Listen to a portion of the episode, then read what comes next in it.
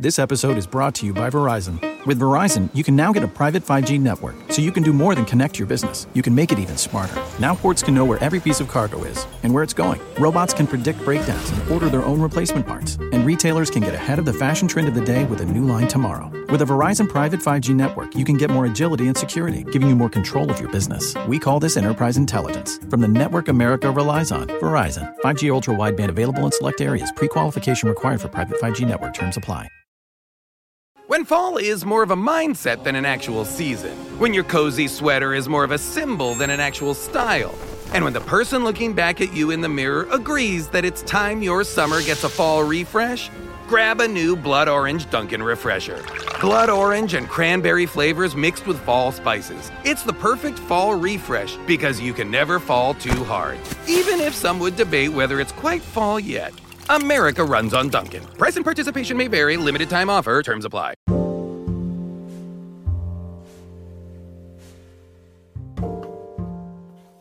Cancer affects almost everyone. For all the listeners listening to this, I'm sure you've been affected by it, maybe personally, like for yourself, or have had others that you have known that have had cancer. And each experience is very different. My guest today is Dr. Renee Exelbert, and she had the experience of being a psychology oncologist but then also becoming a cancer patient as well. Her story is incredible, and the intricacies of that story and understanding the concepts of powerlessness and the differences in cancer stories was really interesting to me. And by the way, she's probably the only person I've ever met that can make a push up sound philosophical. If you don't know what that means, make sure you check it out here on the broadcast. You're going to really love the conversation that I had with Dr. Renee Exelbert. We are good to go. Well, it's certainly a pleasure to have you on, Renee, and uh, to see your face here. I love seeing people, and uh, you know, just I mean, you came on. You were excited, just like me. I love when people are excited. Absolutely, ready to rock and roll. So, um, one, by the way, your PR person, Deborah, she's fantastic. She is. She's like so on top of it, and she was, you know, saying, "Oh, I think Renee would be great on your show," and this and that, and she's like gets back to people quickly. Man, I love that. Yeah, she's awesome. So I want to dive into your story. Sure. And chemo muscles very interesting to me. And I want to talk about kind of where you started, you know, in your practice and and to where you got to with all the things you've been going through in your perspective after that. So give me the rundown, kind of take me back, you know. Take you back, take you far back. In a faraway so, land. Uh, I guess I guess I should start with um, the fact that I was a psychologist and I was working in a pediatric cancer center. And I did that for six years. I was working with children and adolescents who were diagnosed with cancer. Um, and I was counseling them and working with their families. And it was incredibly beautiful work. I really, really loved it. Um, after six years, uh, I had been exposed to a lot of trauma and some really personal losses uh, with some of the children, even though pediatric cancer has a very high cure rate. Um, but oh, okay. after six years, yeah, after six years, it was time for me to leave. Um, and so what was the was hardest part about it? I want to talk. What, what, what was it about that yeah. that was so difficult? I mean, it sounds obvious, but maybe there's a different side of it for you. I think that when you work um, I think that when you work with people in general, as a psychologist, you want to give as much of your heart as possible. Uh, but when you're working with children with cancer, the boundaries are somewhat different. Uh, you're, mm-hmm.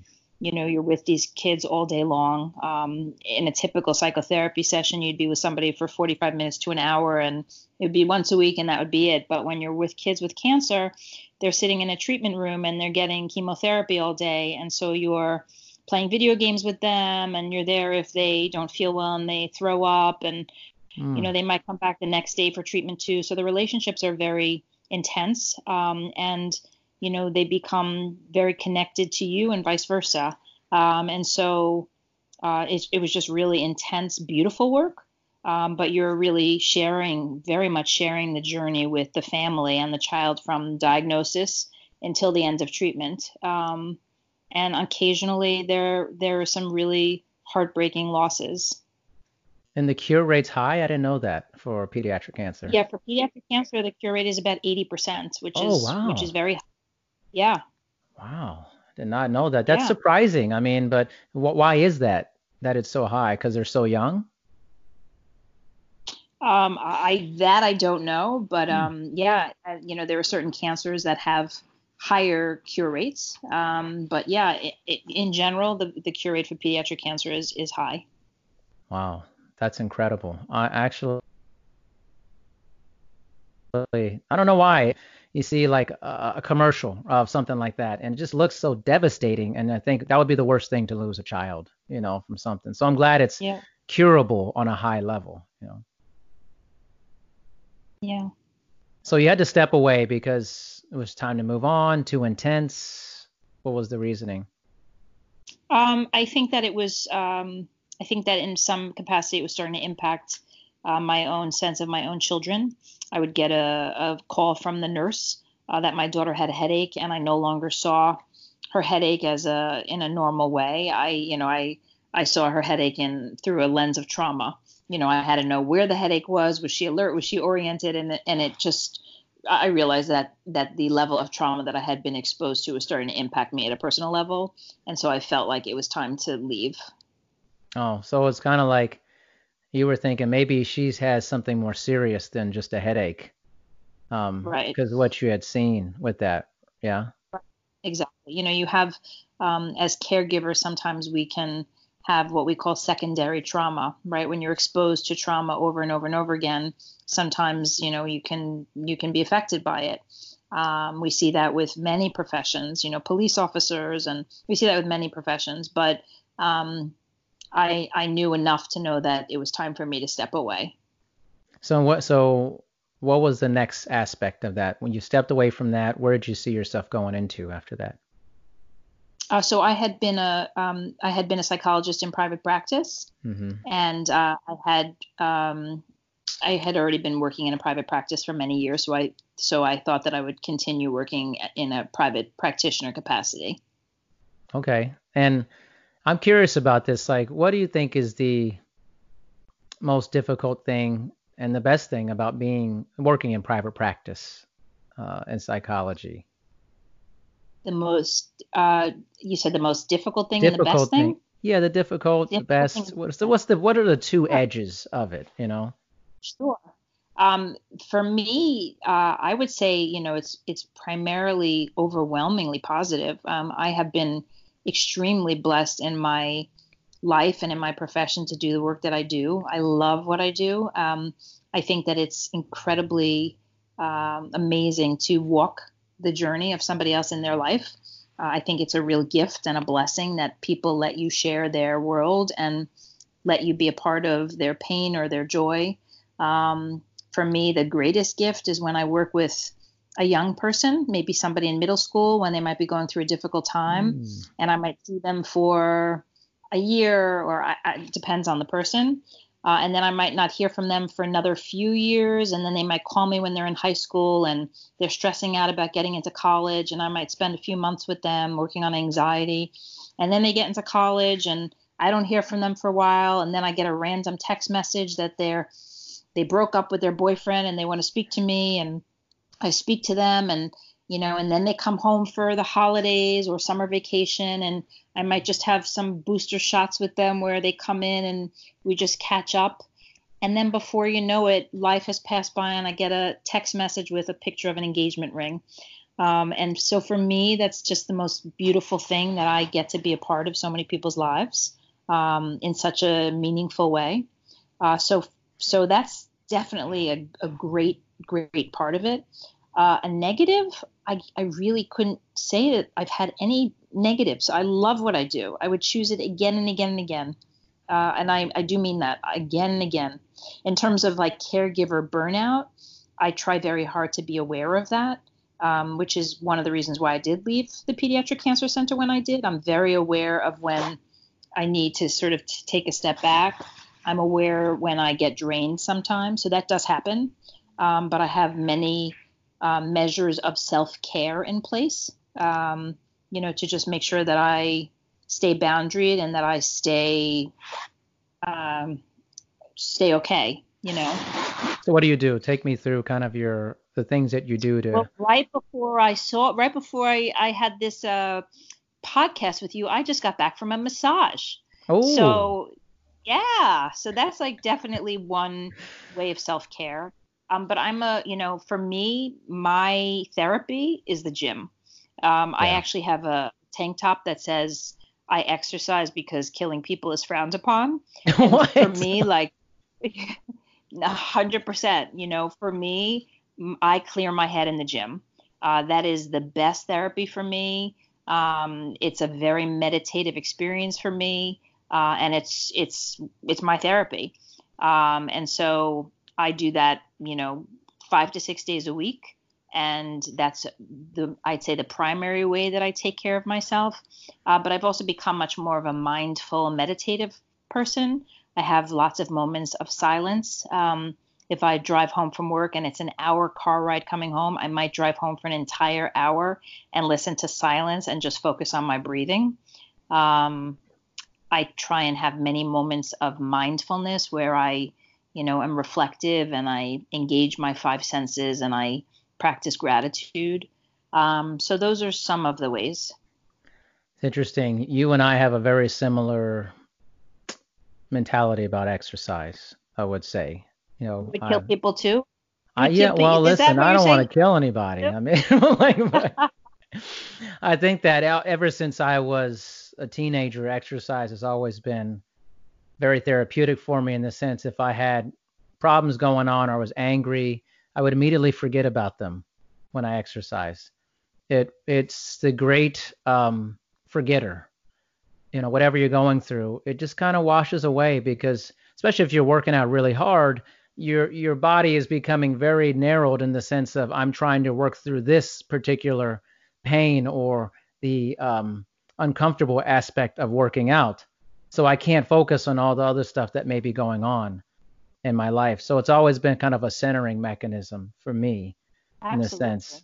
I mean, so I totally identify with that. And I hear the whole meditation thing. Actually, through doing this podcast, I would say almost every person comes on and says that now that meditation is becoming a bigger part of their self-care practice. Why do you think that is? Yeah. Well, I, I you know, when I say meditation, I don't necessarily mean sitting uh, and breathing and you know focusing on my breath and saying yes. Om. You know, that's not actually for me. No. I, I think medit- meditative practice can be so many things. Um, meditative practice for me is about mindfulness. So for me, mindfulness is about being present and engaged in whatever it is that I'm doing. And so I may have a meditative breakfast, and that might mean that I sit and I have my hazelnut coffee and I hold the mug between my hands mm-hmm. and I'm really in touch with the mm-hmm. heat and I smell the hazelnut and I'm aware of the quiet and I breathe it in and it's like just a very sort of sacred 5 minutes. I think that many people are very accustomed to checking all their emails while while yeah. they're drinking their coffee and rushing through the day, you know, and so even something like a shower is an opportunity for a mindful practice, you know. Totally. You can engage, yeah, five senses in the shower. You know, you, most people are in the shower and they're ruminating about all the things that they have to do for the day. But, you know, if you're in the shower and you're feeling the hot water and you smell the shampoo and when you're lathering up the soap it feels like self-care. It's you know when you're listening to the sound of the water it's a very meditative practice. And those 5 to 10 minutes you know starting your day take on a whole different meaning. So for me that's that's what meditation means I think we're changing the idea of what meditation means. I think what you said, you know, basically you're saying om or you're sitting in a position, your legs are locked or type of thing. I was I told somebody on my podcast I think meditation for me I have very a lot of meditative conversations with people. Like I get in the zone and I feel this sense of med- yeah. that I'm meditating when I have conversations like this. Um, it's such a narrow, singular focus. Yeah. Yeah. An Absolutely. exercise like that, a great workout when you're really pushing it or you're just in the flow, nothing else exists. And you're just, I feel like working out, like for me, hard exercise is very meditative for me. So right. I think we're changing right. what that means. You're just not like in a room with 50 people meditating over yoga music or something, you know, like absolutely. That. I agree. I absolutely. Yeah, and you plus know. when you exercise, your brain's serotonin. Yes. You know. Yeah, exactly. So it makes you feel it. It actually is biologically making you feel better. You know, it is actually like giving you neurotransmitters that that calm you down and release, and you know, how do you prepare for uh, a session? I know you talked about for this you did like massage, but like, is there a regular practice you do, like before you go into a session? Like a, a psychotherapy session? Yeah, like there's anything like to get yourself in the right mindset for it. No. Um, I will say that there is something that I do at the end of each day. Oh. Um, Ah, look at this. I like this. So, I'm really into yeah, this. Yeah, there you go. so uh, at the end of the day, when I've been working all day and I come home uh, to my family, one of the first things that I do is I wash my hands. Um, and it's sort of a ritual that I do, which is both psychological and just also from a health perspective. It's sort of like psychologically, I'm washing my hands from, you know, what I've experienced during the day, right? I'm separating from everybody else's problems and I'm entering into my own home and I'm washing my hands. And then before I hug anybody, before I do anything, I get changed into my cozy pajamas. Um, and and it's sort of like now I'm like in home mode, right? And it's like now I'm mommy and I'm a wife and I can chill and it's a totally different experience. But I do do those two things. It's it's like literally a um, you know a separation and and it's like a concrete separation just doing those two rituals. I like that. I think that um we're starting to have to do that with the way our society is going and smartphone use and social media and all that. I have kind of a similar thing. I, we're very similar in a lot of our practices, I think. But I, I kind of like. I don't have after, that though. You, well, your hair looks, you know, uh, it looks nice, by the way. But I noticed it when I got your bio picture. I'm like, nice hair. I like the hair. It's good. this is a whole new look for me, actually, in the last two years. I went through a very big transformation where I had a bald head for 20 years, like purposely, like I shaved my really? head. Yes, I hated my hair. I don't know why. It was just like a thing. And then like two years ago, I'm like, I have hair, like a full head of hair. And I decided to grow it out and I said, I want to have a blonde streak. I want to have a blonde streak. And I love it. That was like the thing. I, I wanted love that. it. So you sort of have it's awesome. Thank so you. if people ask if blondes have more fun, you kind of have like a real comparison going on. Yeah, I look. You see the you can see the non-blonde. You can see the blonde. I'm serious here awesome. and fun here. You know, it's kind of like. But it love was it. kind of this transformation. Thank you. This transformation mm-hmm. of kind of like the person I'm becoming. But I, you know, I, I pretty much after 7 p.m. I don't look at my phone at all. I put it away, and I give that time to That's my family great. and stuff. So there's like, my wife gets upset sometimes because when she works at night, she wants to have the me to have the phone near her in case she needs to call me. So and I'm like, okay, I really want to do this, you know, type of thing. But I get it. So I get what you're no, saying, I'm, your thing, you know. Yeah, it's actually really, really um, important to take breaks from uh, from technology. You know, studies show that um, when we're constantly exposing our brains to technology, that uh, our brains actually mimic uh, brain scans of people who have severe trauma uh, particularly when we reach for our cell phones first thing in the morning. Um, most people, that's what they do, and it doesn't give the brain an opportunity to just quiet and be settled. Um, and it actually, studies show that it actually increases our level of stress in general. Right. Um, so I try, yeah, I try and put the cell phone away. Yeah, no, it's good. Um, I'm I'm fascinated by I, your book that was sent to me as well chemo muscles. Very interesting. Yes. And your your experience from being on one side of cancer and then being on the other. I would love for you to talk about that. Yeah. Sure. I mean, you know, as I said, I was uh, working as a psychologist for six years uh, with children and adolescents who are diagnosed with cancer. So my capacity was working with the children and their families, and I would talk to them about how to talk to uh, children and siblings about cancer. I would work with people who were really going through a lot of trauma, do a lot of, you know, emotional counseling, uh, work with people who were really extremely frightened and disempowered. Um, and, you know, I understood that experience from a professional lens, but I also was very emotionally connected. Mm-hmm. Um, but I think that until you experience that level of trauma on your own, uh, it's really difficult to understand how devastating it is. Uh, somebody once asked me um, what was the difference between um, me being a patient and me being a, a, you know, a professional. And I think that until you really, really go through something on your own and experience that level of extreme terror, it's really hard to um, to really know what somebody else goes through. What was the diagnosis like for you when you received it?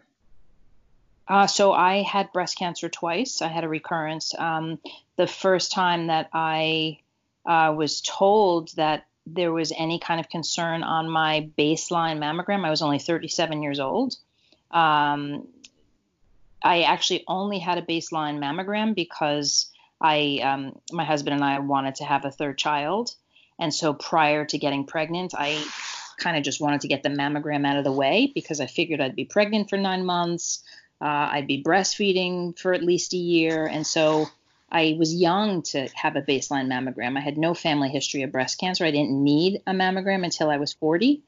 Um, but I decided to have a baseline mammogram, and uh, literally uh, a few days later, I got a call from my gynecologist saying that there was uh, some small concern about my mammogram, and my mom had a history of what they call fibrocystic breasts. She had many, many scares where uh, she had dense breast tissue and they constantly would double check her. And so when my gynecologist told me this, I, I had no concerns. I said, My mom has this history. It's nothing. Uh, here I go. This is going to be my path. I'm going to constantly be getting these, you know, phone calls that they're worried, but I actually wasn't scared. Um, and uh, in in this time period, I also became pregnant, um, and then about a week after the first phone call that I got from the gynecologist, I got a second phone call saying that now the same uh, radiologist had extreme concerns about my mammogram, um, and so it moved from some, you know, some minor, you know, minor concerns to all of a sudden being somewhat of an emergency, which I was very confused about, um, and then definitely experienced terror. Um, and uh, it began a, a series of just days running into each other and uh, just an extreme amount of trauma. And um, yeah. Did you ever think back to your time at the hospital when this happened to you, like working with the kids and like did make you understand their terror or their parents' terror oh, a little bit more? Sure. There were definitely experiences that I had as a patient that uh, reminded me of of things that patients would tell me.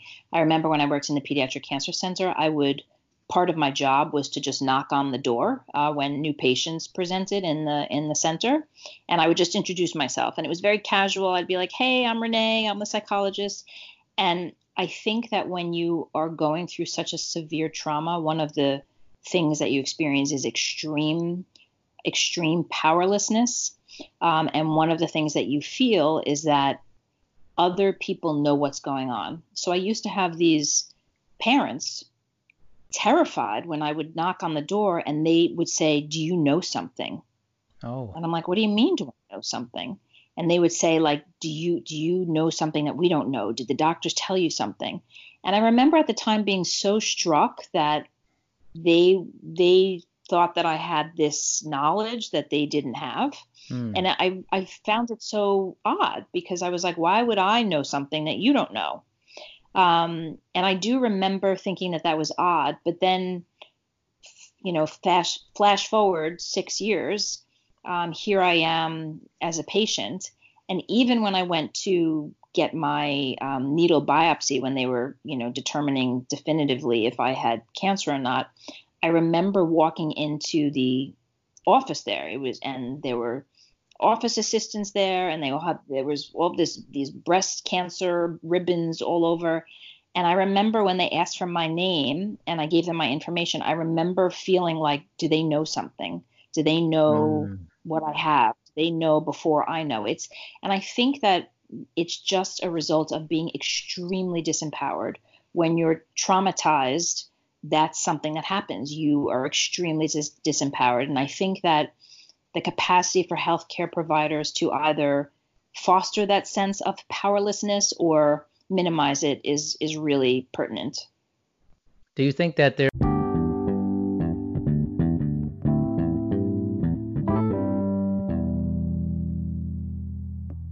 there's more happening on either side like there's more people fostering it than there are limiting it or in your experience do you think that there's more people who are saying hey like let's not make them feel so powerless let's let's get ahead of this and think they might be thinking this you know i think that there are people who you know whether they be healthcare professionals or friends and family mm. members of somebody who's sick who have absolutely no idea um, that they may be uh, disempowering somebody when they are. And I think that it's not at, it's not a malintention. It's just really from a lack of understanding. And that's actually one of the reasons why I wrote my book. Um, I had the experience of, uh, you know, one of the things that did end up happening to me was when I did have my breast cancer diagnosis, I was pregnant. And um, unfortunately, I had to terminate my pregnancy because um, there was the possibility that the uh, estrogen that was in my body and uh, you know with the baby was actually making me sicker because I had a mm. estrogen positive tumor. Um, plus, I had to have surgery, and that would have caused severe damage to the fetus. So, unfortunately, um, I had to terminate my pregnancy. But I had told very, very few people in my life. I had two young children, um, and I, I was traumatized myself, uh, and I it, I didn't really want to share it with other people because I could barely manage my own emotions. But there were a few people who I told, and because those people needed to cope themselves, right? Like they care about me and they were hearing traumatizing news, they would share it with some of their friends.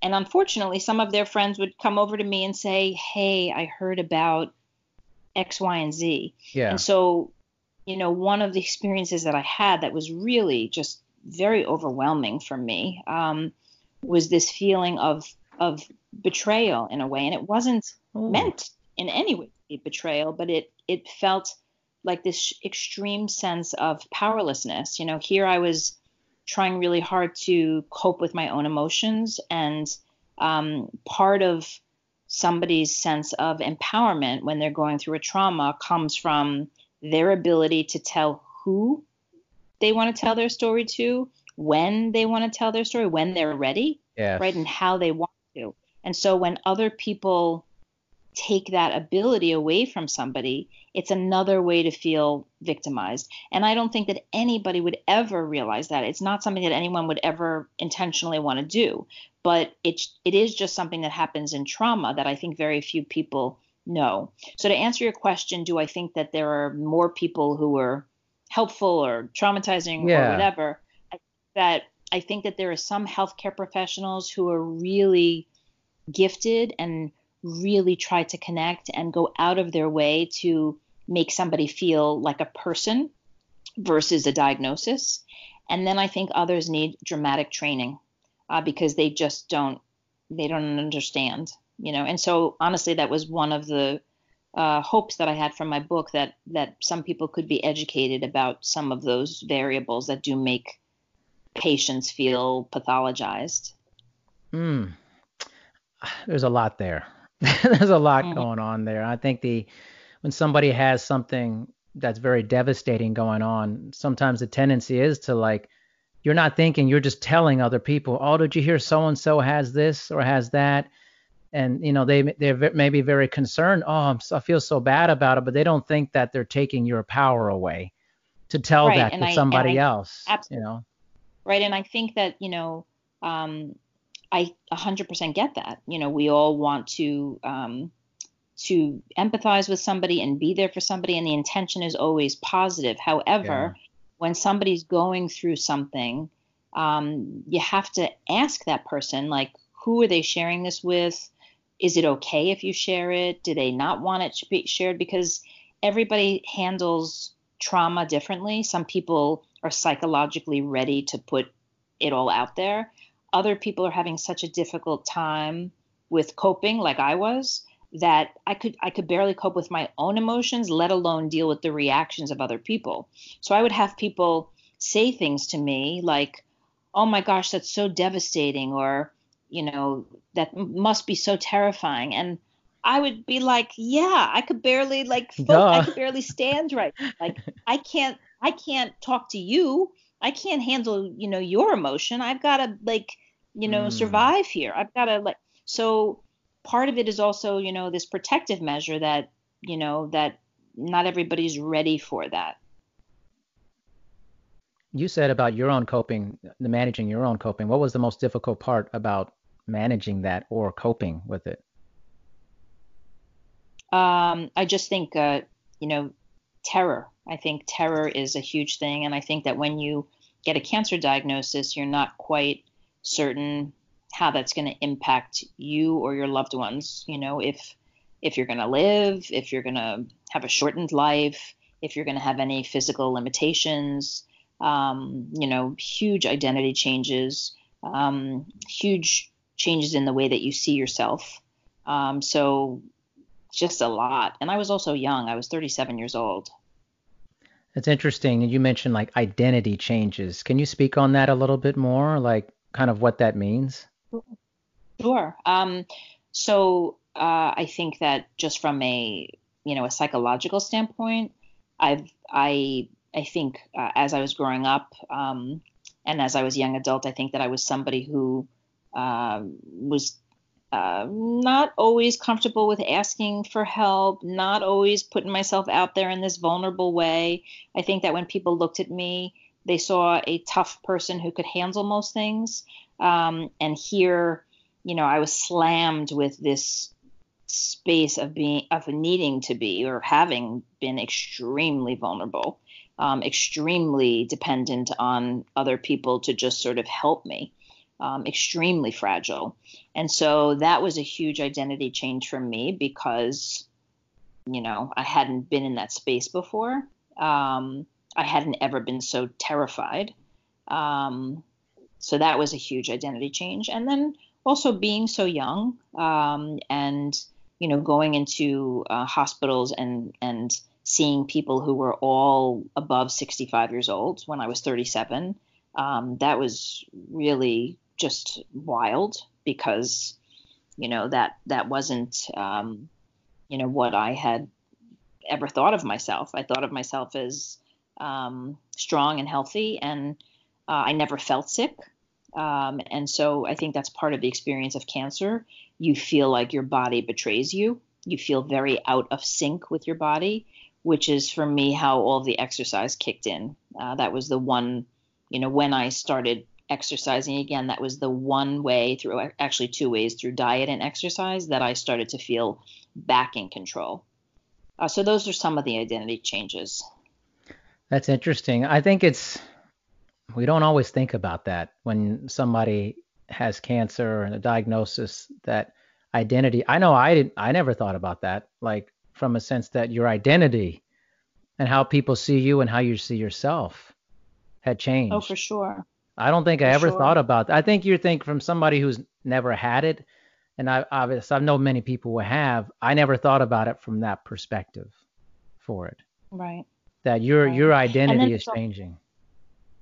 Yeah, and you know, and then there's just also from the the physical. you know, with a, a woman, you know, a woman's uh, physical, much of a woman's physical sense of beauty can come from, you know, external uh, characteristics about us, right? You know, and breasts are one of them, you know, so as a young person, also, that's a struggle, you know, uh, your sense of, you know, are you going to lose your hair? Are you going to lose your breasts? Are you going to still be able to have children? All of these things, they're all part of the cancer experience. And so, yeah, major identity changes. Was there a, a part where you saw like things were coming out on the other end, like very like, okay, I can see the light at the end of the tunnel after all of this?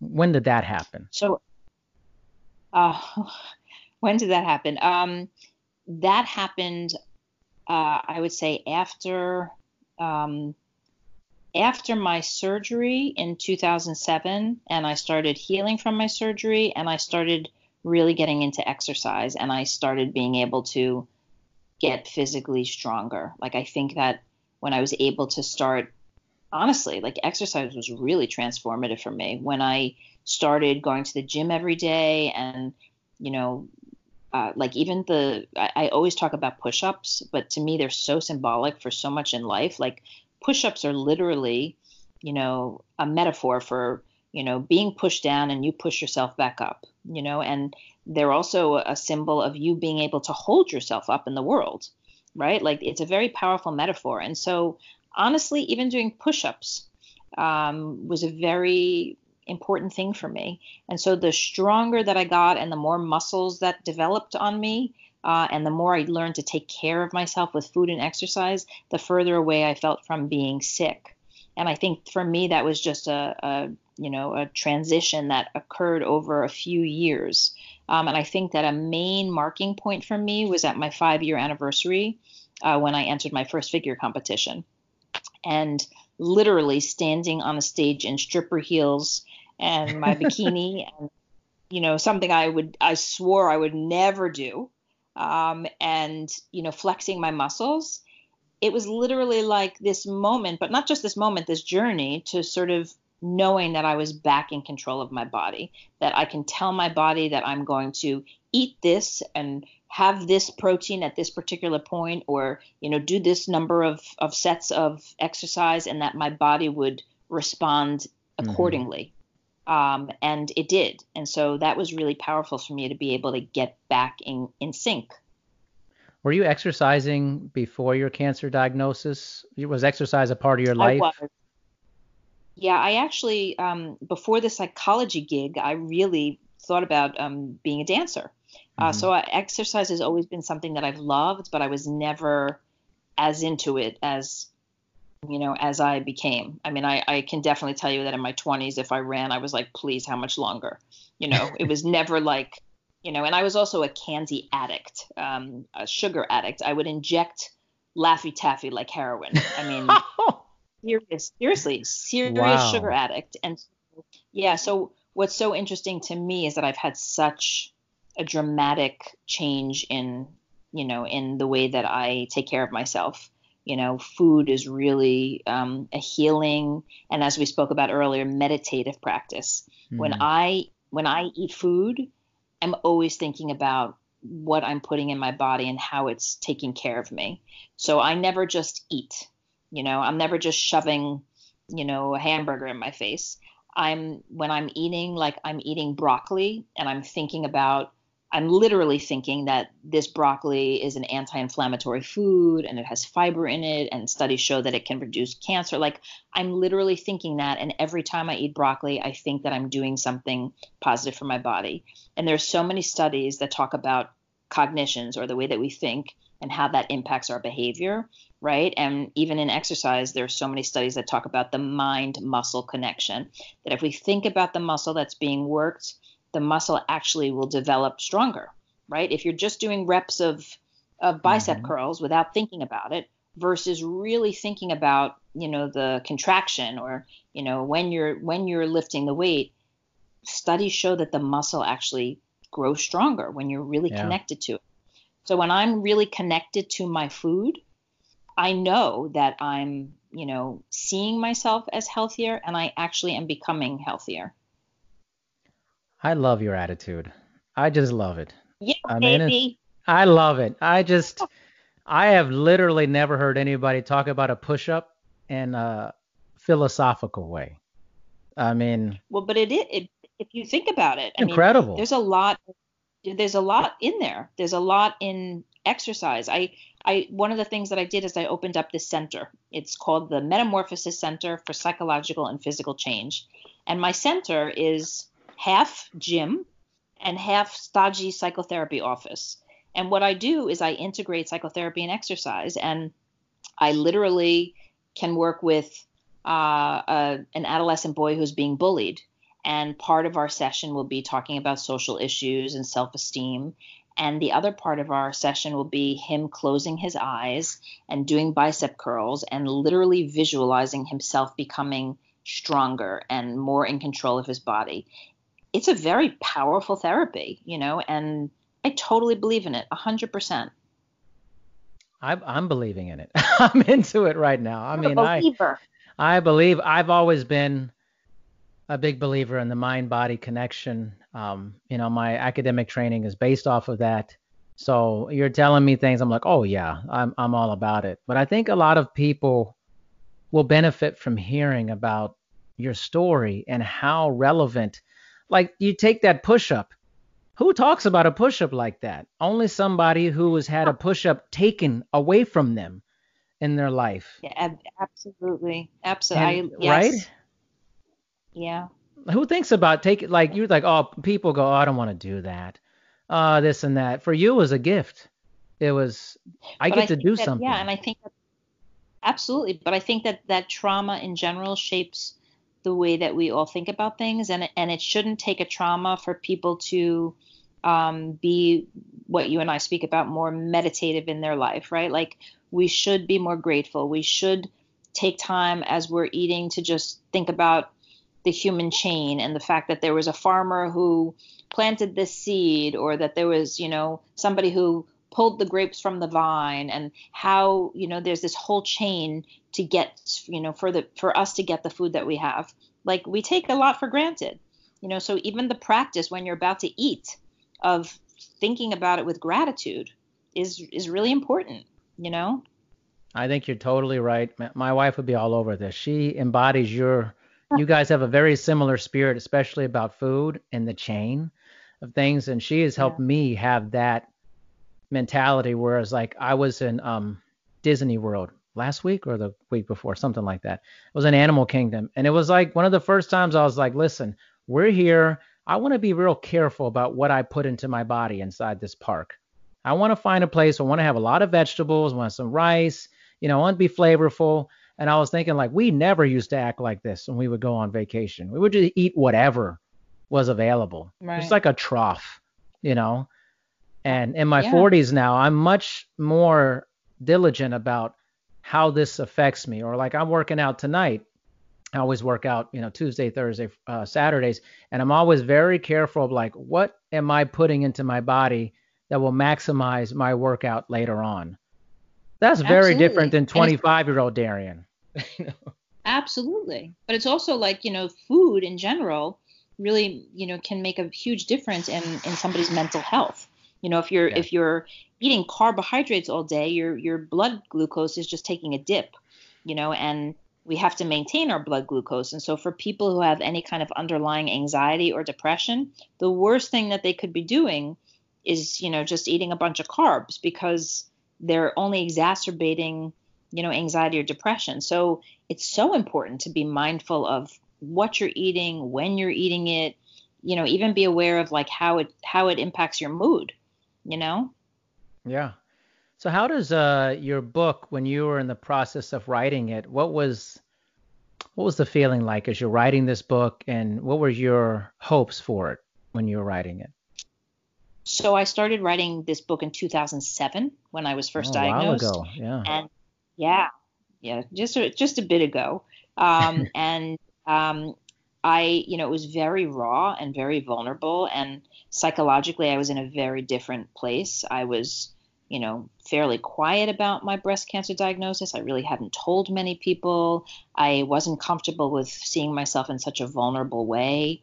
And so I started writing lots of vulnerable stuff, but I wasn't remotely in a place to put it out in the world. And I was young mother raising two kids and I was the Brownie troop leader and PTA, like life was busy. So I kind of would table it and shelf it and I would come back to it from time to time.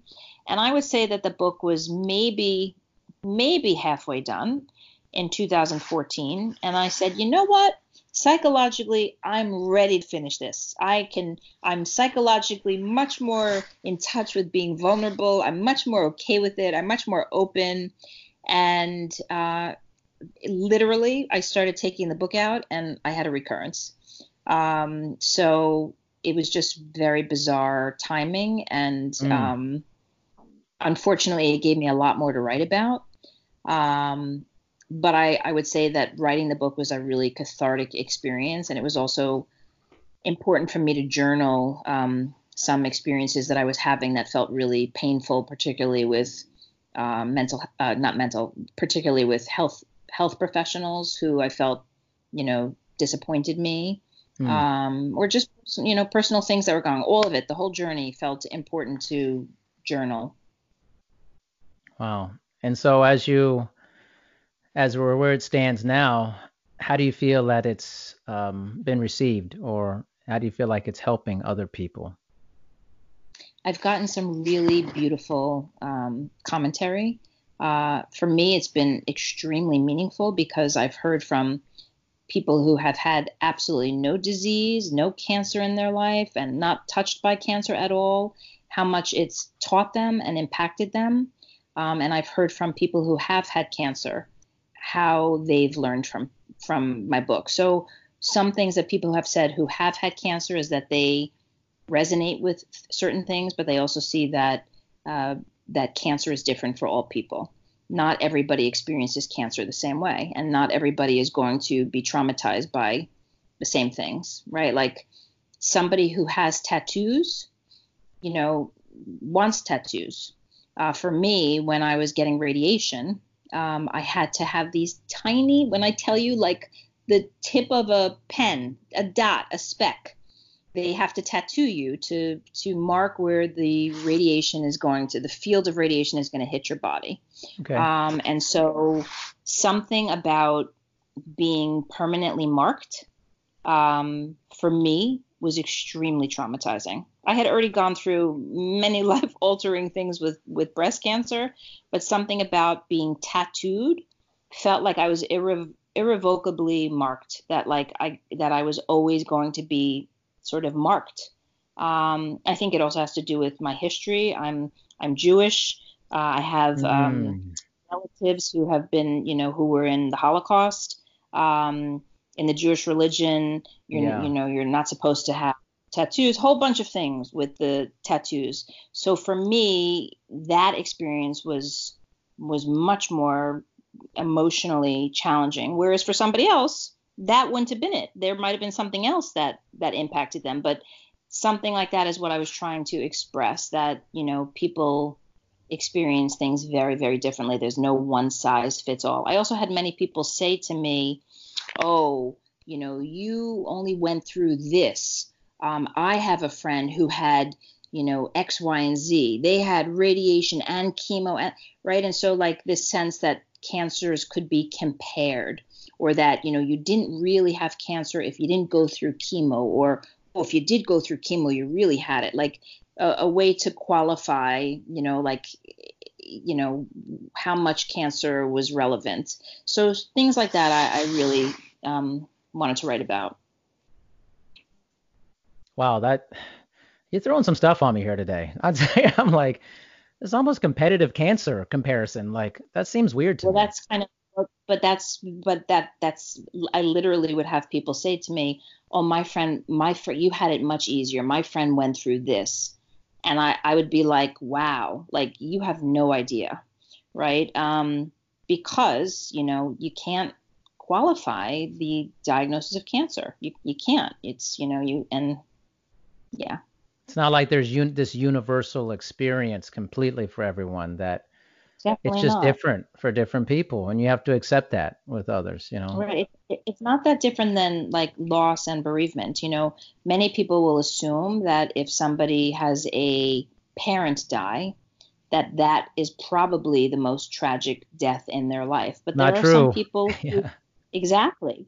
There are some people who don't speak to their parents. There are some people who were raised by a grandparent, you know, and they don't you know, they might not even speak to their parent, right? And so we can't assume a relationship to something just based on role or based on what we've always thought it to be. You know, it's a very personal experience for each individual person. That's a great analogy. So true. I think we have these preconceived notions of like, well, you're related to this person or this person's XYZ in your life, so you should feel a certain way about their passing because of that. But everybody's mm-hmm. experience with whoever their whatever loved one passed or whoever is very different and you can't say you should feel this way or you should feel that way it's just be comforting that's and, right you know be right. comforting you know how do how do you that's know right. just be comforting don't don't make it weird because it doesn't fit your box or your experience of how you right. think it should be that's right and i think that that's sort of one of the things that i'm you know echoing in my experience with cancer because there was a lot of that and i don't think that it comes from malintent. I think it's just, you know, a lack of awareness. Yeah. You've just uh you provided some amazing, amazing stuff today, Renee. I mean, I'm really blessed. I'm thankful that I got a chance to speak with you. I am. Thank you. Thank you. That's so nice. Well, Likewise. you know, I have this hair. I have this hair here, so you know, I gotta be. I, I, I, deeply appreciate the um, the opportunity to spend time talking to you.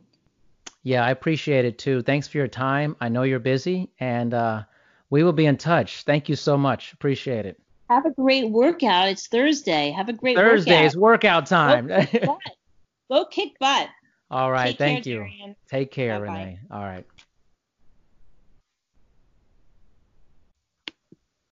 You're finally at that hot new spot, the one your friends keep raving about, sitting across from your date. It's going. Another round?